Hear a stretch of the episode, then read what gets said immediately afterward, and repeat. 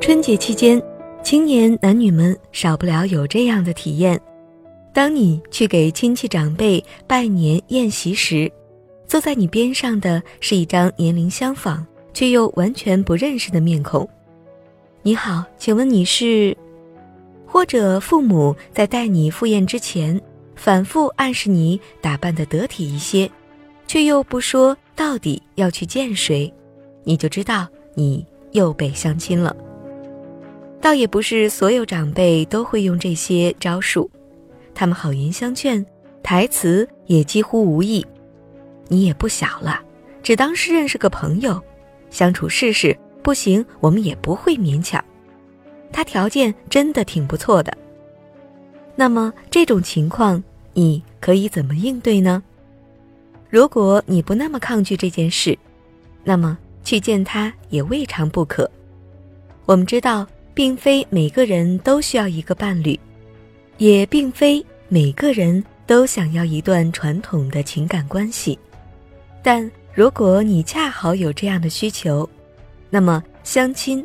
始终是一个认识新人的办法，毕竟平时的生活日复一日，你可能也久未认识新朋友了。如果你决定去见他，我们唯一的忠告就是尊重。相亲市场有很多约定俗成的潜规则，人被种种标签限制住：户口、收入、长相、身高、职业、车子。房子、家庭背景、教育程度，这些标签把每一个有灵魂的人变成商品。我们所说的尊重，就是，请不要这样做。没有人想被视为一件商品，所以，如果你决定了去见他，最好就不要刨根问底那些和价码有关的问题了，像认识一个新朋友一样，聊聊彼此的生活和爱好。对彼此来说，可能都更轻松吧。当然了，这是一种理想化的情况。关于相亲的奇葩故事，我们已经听到太多。相亲在很多人心目中有非常负面的印象，多半是因为确实有许多人奔着相当现实的目的去，而在见面之前，你除了决定去或不去之外，没有什么选择的主动权。如果遇上不尊重你的相亲对象，就痛快离开吧，可不要因此怀疑自己，这也不是你的问题。但也有很大的可能，你真的不想去，那要怎么样和劝你去相亲的父母或长辈说不呢？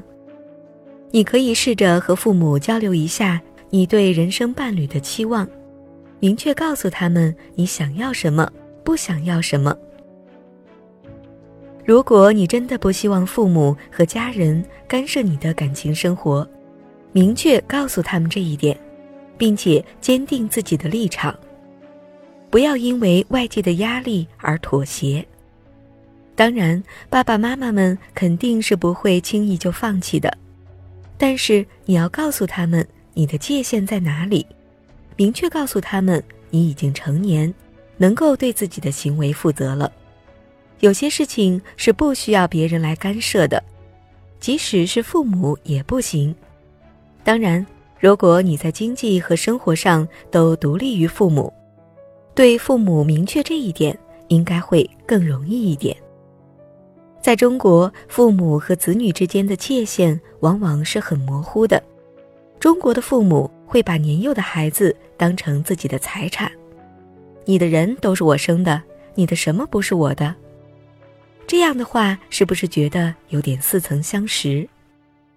长大之后，父母还会操心你的婚恋、房子，甚至你孩子的抚养问题。这些当然也是由中国的国情决定的，但是这并不应该是一种常态。对父母明确你的界限，是你人格独立的重要一步。你也需要帮父母转变观念。让他们意识到你是一个独立的人，他们不应该也不可能按自己的意愿为你代办一切。这并不是一个容易的过程。以平和的心态和父母交流，在这一过程中是非常重要的。当你对父母说不时，父母很可能会很难过，甚至生气。这可能是因为你的父母认为他们有权利干涉你的生活，而你很不听话；也可能是因为他们认为你的选择不会给你带来幸福，你是错的。但是你不应该为了让父母满意就委屈自己。去见一个自己不想见的人，或者违背自己的意愿和一个自己并没有那么满意的人凑合，或者在自己没有准备好的时候生儿育女。你的生活是你自己在过，即使父母很关心你、很爱你，他们也不能够代替你经营你自己的生活。如果你觉得你说服不了你的父母，那做你自己更重要。所以想清楚自己想要什么，想清楚什么才能让你幸福快乐。不要害怕对父母说不，相亲没有这么可怕。无论是认识一个新的人，还是对父母表示出拒绝，都没有这么可怕。人和人或许不是那么容易互相理解，重要的是。你要知道自己真正想要的是什么，还要有一些表达的勇气。